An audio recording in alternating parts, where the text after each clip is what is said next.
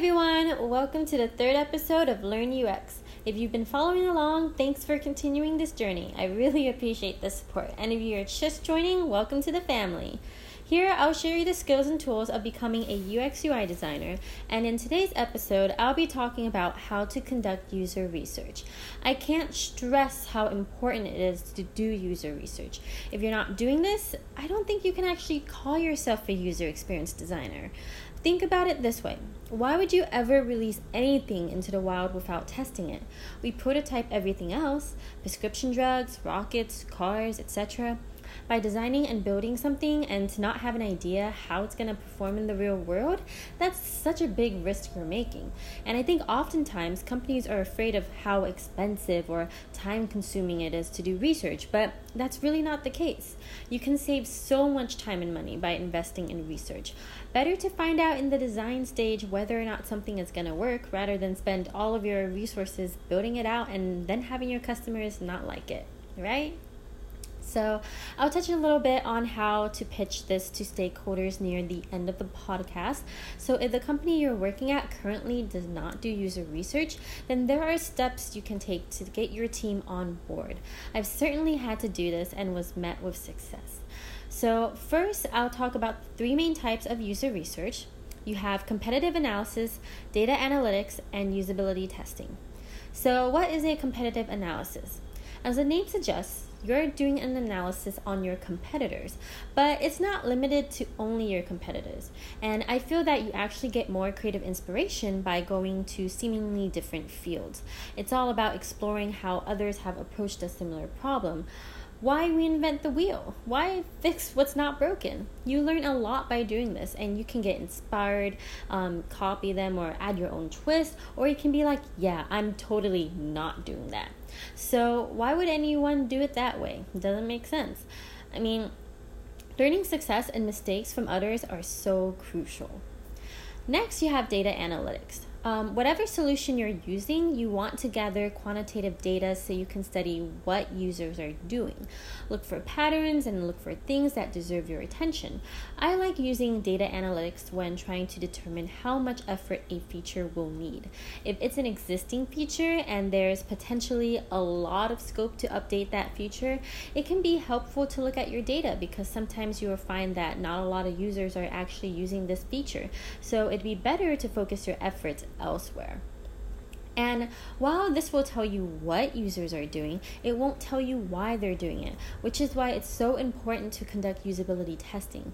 No, I don't mean A B testing, that's still quantitative. I mean the qualitative version, where you sit down with them face to face and observe how they interact with your prototype. Here are some of the countless benefits to conducting qualitative research. You gather insights with less friction. You improve development team efficiency by testing assumptions. You improve interdepartmental relations by improving transparency. Uh, you're making sure that what you're building is what users want most. And you also lower the risks of launching features that users will not enjoy. So, what does that process look like? Um, it will vary from company to company, and you just have to adjust accordingly. But this is what I would recommend. But just like any product, uh, this process is constantly open to critique and being iterated upon. So, first is prep. Um, how do we decide exactly which questions to ask during a usability test? Well, it starts with understanding the purpose of any new project. Once we have defined the goals and problems we're trying to solve, then it will be easier to prioritize the data collected from our research. Uh, so there's brainstorming, um, the whiteboard will be our best friend during this process. So there are going to be several sections that need to be thoughtfully written and discussed. So we'll start high level and drill down. Um, when you're on your whiteboard, you want to write down your goals. So, having alignment on the goals will help everyone focus on the right track moving forward. What are we trying to accomplish with this project? What is the purpose of this feature that we are designing? Um, you also want to write down some use cases. So, what are all of the things that we want users to accomplish with this feature? What are some situations that users may find themselves in? Think of these as functionality requirements and conditions. Also, measure how do we measure success? What is the metric or standard that we will hold for ourselves? How will we know that the designs have met our goals? Uh, mockups. Um, we always want to start with low fidelity mockups because it saves time and is very flexible and forgiving to changes. Throwing mockups on the whiteboard is a great way, um, a great start, and gives stakeholders the power to interact with the designs. So feel free to add sticky notes on the mockups to add any clarity or reminders about the designs.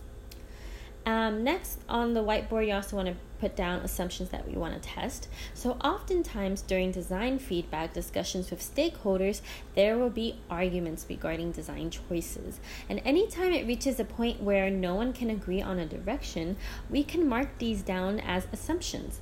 It's important that we validate and challenge any assumptions about user behavior, for that is the true purpose of research.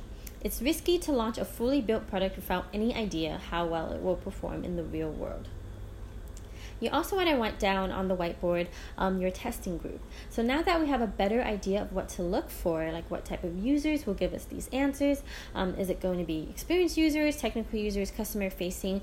This will also make us think about who we're building it for. Um, so you can pull from whatever personas you may have put in together at this point as well. And um, although it is our goal to be customer centered and to build a product that is intuitive, delightful, and beautiful, we have to understand that it is near impossible to make every type of user happy um, given our current technology. So, this is a business decision at the end of the day. You're not going to make everyone happy, and some groups will have to lose out, unfortunately. So, that's all the things that you can put um, in the early stages for uh, whiteboarding um, and prepping. And now you want to schedule all of the user testing sessions on everyone's calendar. So if you are doing three rounds of five interviews each round, then please schedule all three rounds and allow for enough time in between those rounds to iterate upon the designs. Um, so users can express interest and be considered for recruitment by filling out a form as well. And um, you can also you know work on any user testing scripts um, you know in parallel. So if you have multiple people on your team then you can definitely have you know these tasks split up.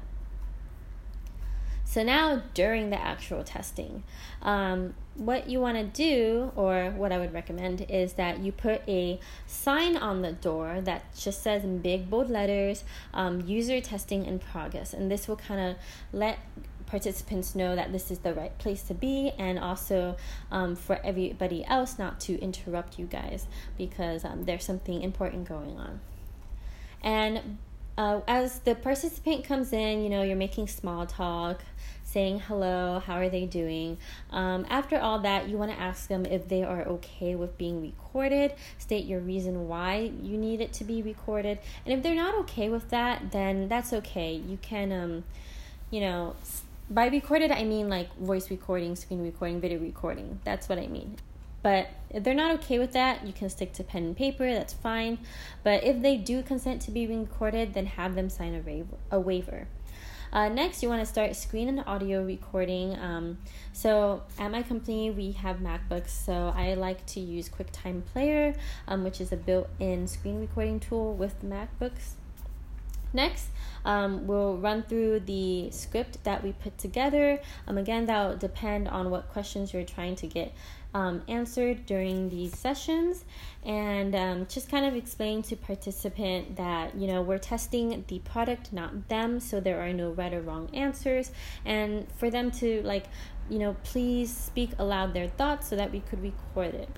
Um, so yeah, they'll we we like to test with interactive mock-ups so it'll look and feel like the real thing but it's actually not it's just a bunch of uh, designs that have been um, kind of linked together and for the longest time, um, we were using InVision, but Sketch has actually broken up with InVision uh, recently. If you haven't been following along, uh, Sketch launched 40, version 49 um, point one where they actually allow you to do interactive prototyping in Sketch. So you don't have to um, upload it to InVision and then do it in InVision. So it kind of skips a step, which is very nice. And um, I've been playing around with it. It's really cool, so much faster. Um, it may be a bit buggy, but I think they're on the right track, and this is very exciting. And then, so that's a tangent. Um, anyways, during the user testing session, you also have um, two people running the session the moderator and the recorder. Um, as a moderator, you know, you don't want to give any hints or answers about the UI. You don't want to bias or influence um, the participant. You're just there to kind of, you know, run through the script and kind of, uh, you know, ask for more clarifying questions. Um, as a recorder, you're at, you know, you're welcome to do those questions as well, but your main goal is to record everything. Um, and, you know, as a team like this is great because if all if only one person is doing both roles it's to be kind of hard to like juggle both at the same time so after the session is over, um, the moderator and recorder will sit together, um, and I like to do this like right after the session. So sit together, we watch the re- um, watch the recording, and you know save this recording to whatever cloud you have hosted. Um, but yeah, throughout the recording, feel free to pause if necessary to discuss what was interesting and jot down any notes on stickies. And so only you only want to capture notes that when the participant has completed a task in the way that we did not intend. Um, we don't want to record every instance in which they validated our assumptions. We want to record when they uh, didn't validate our assumptions. Like that's very useful. So, after um, each testing session, these sticky notes that will be randomly placed on the whiteboard, and then after all sessions in the round has been completed, you now want to start affinity diagramming. And affinity diagramming is where you um, kind of rearrange the sticky notes and look for patterns. And those patterns will help inform your next design decision. Now I'm going to shift gears and talk about how to do affinity diagramming. So the purpose of this is that after each round of usability testing sessions, we want to evaluate all of the data and find patterns to help inform our design decisions. And affinity diagrams are a great way to organize qualitative data and turn them into concrete action items. So here's how to do that. Um, so since all the sticky notes are already randomly pasted on the whiteboard, um, your job will be to kind of group the sticky notes together if they seem related to each other. And it's okay at this point not to know exactly why they relate to each other. What matters is that you feel that they are related somehow. And after you're fairly satisfied with the groupings, go through each group and write down the key finding. So our goal is to dig deep into the implications. We want to think about how this may have taught us something new or validated some questions or design. Um, and from there, you can make design recommendations. So think long and hard about how these findings will inform the next iteration of design. And keep in mind that these are not hard requirements, they are just things to consider. Um, qualitative data is just, you know, one thing to help influence design decisions. There are a bunch of other factors as well. So this all sounds great, and you're ready to do some user testing, but your company is not entirely convinced, and this is surprisingly normal. User research is not as common as we hope, but if you're persistent enough, then I think you can convince your company um, to do that. So, here are some tips on how to pitch to stakeholders the importance of user research. I think proof of concept goes a long way. So do a quick and dirty usability session with one participant and do it on a current project. By quick and dirty, I mean do the minimum viable steps whatever you feel is necessary to get the point across. Um, the point you're trying to get across is that, wow, we only had one participant, but we learned so much, and it didn't even take that long. And the second portion is key it didn't even take that long. A lot of stakeholders fear that you know it their fear circles around time but if you show them that this isn't as time consuming as they thought then that will help greatly so one thing that i believe which is not widely accepted is that i don't think you need a lot of participants to conduct user testing five people is a good number and preferably do a one-on-one session versus a focus group People think, oh, more data means more credibility, and we've been taught that growing up.